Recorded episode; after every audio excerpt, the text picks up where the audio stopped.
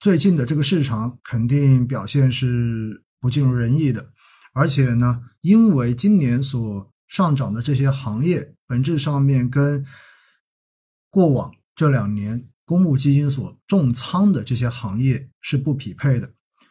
公募基金在过去的这两到三年中间重仓的行业包括了医药，包括了新能源，然后也包括了呃消费，就是以白酒为代表的这种消费。但是呢，这些行业实际上在今年整个的行业涨幅中间，基本上都是排在靠后的位置。那么唯一好一点呢，可能是电子，也就是半导体这一方面相对会好一点点。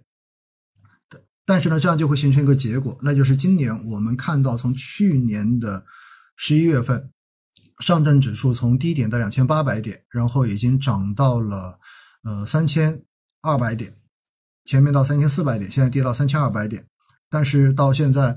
呃，大家看手中的基金，可能会觉得不但没有赚钱，甚至于比去年最差的时候还要更低一些。比如说创业板指数，现在就已经跌到了一个相对而言更低的位置。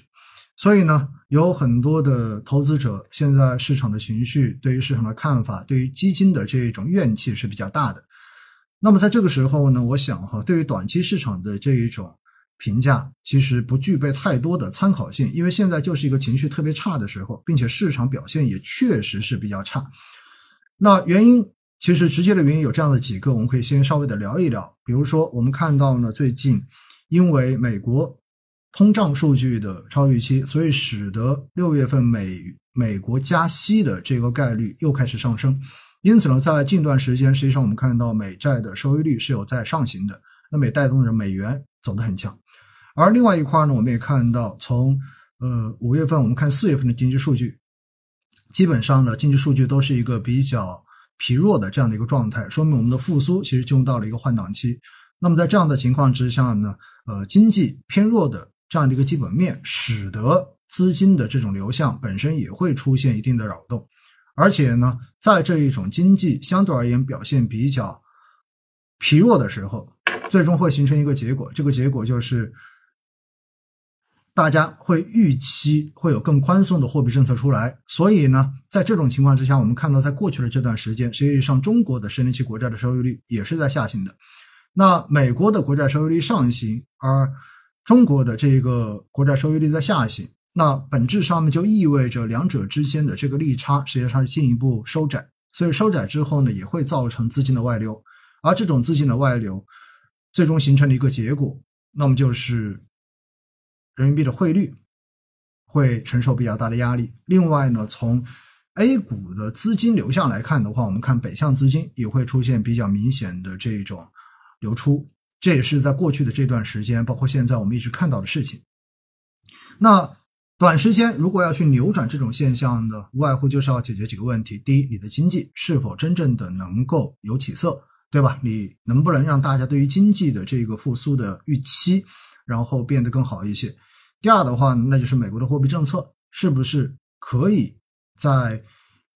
大家都预期它会走得更阴的情况之下，然后开始转割？这也是另外一个外部的因素。而更重要的呢，在很大程度上面，我个人觉得哈，其实现在仍然还是个情绪的问题。所以呢，如果当这些东西暂时没有办法有明确的这种转换的话呢，我个人觉得 A 股大概率仍然会维持一段时间的弱势，而且这种弱势有可能会延续到六月的中旬，因为现在我们看到呢，呃，最新的五月份的。PMI 也已经出来了，对吧？那么这个 PMI 出来之后，制造业 PMI 呢，比上个月要更低一些，只有四十八点多了。那说明其实现在对于制造业的这一个将来，那么相关的企业本质上面信心仍然是一个不足的状态。那 PMI 本来就是个信心的扩散指数，在这样的一个逻辑之下呢，我们对于接下来六月份出来的这一些经济数据，高频的数据，在十号左右到十五号左右出来的这些经济数据。到底会是一个什么样子的状态？实际上呢，呃，在某种程度上面也会去调低预期哈。所以，当数据一直都不达预期的情况之下，那么接下来对于政策宽松的这种预期肯定就会变得更高一些。那到底会不会有宽松的事情出来？最终是不是有这些宽松的政策真正的能够落地？这可能呢就要去看到在六月的十五号 MLF 会不会有调整，然后包括 LPR 会不会调整，或者说有其他的政策会出来。那么当这些政策真的有出来之后呢，有可能会在短期之内去改变市场的情绪。所以呢，我基于以上的这一些个人的判断哈，个人的分析，我个人觉得其实六月的前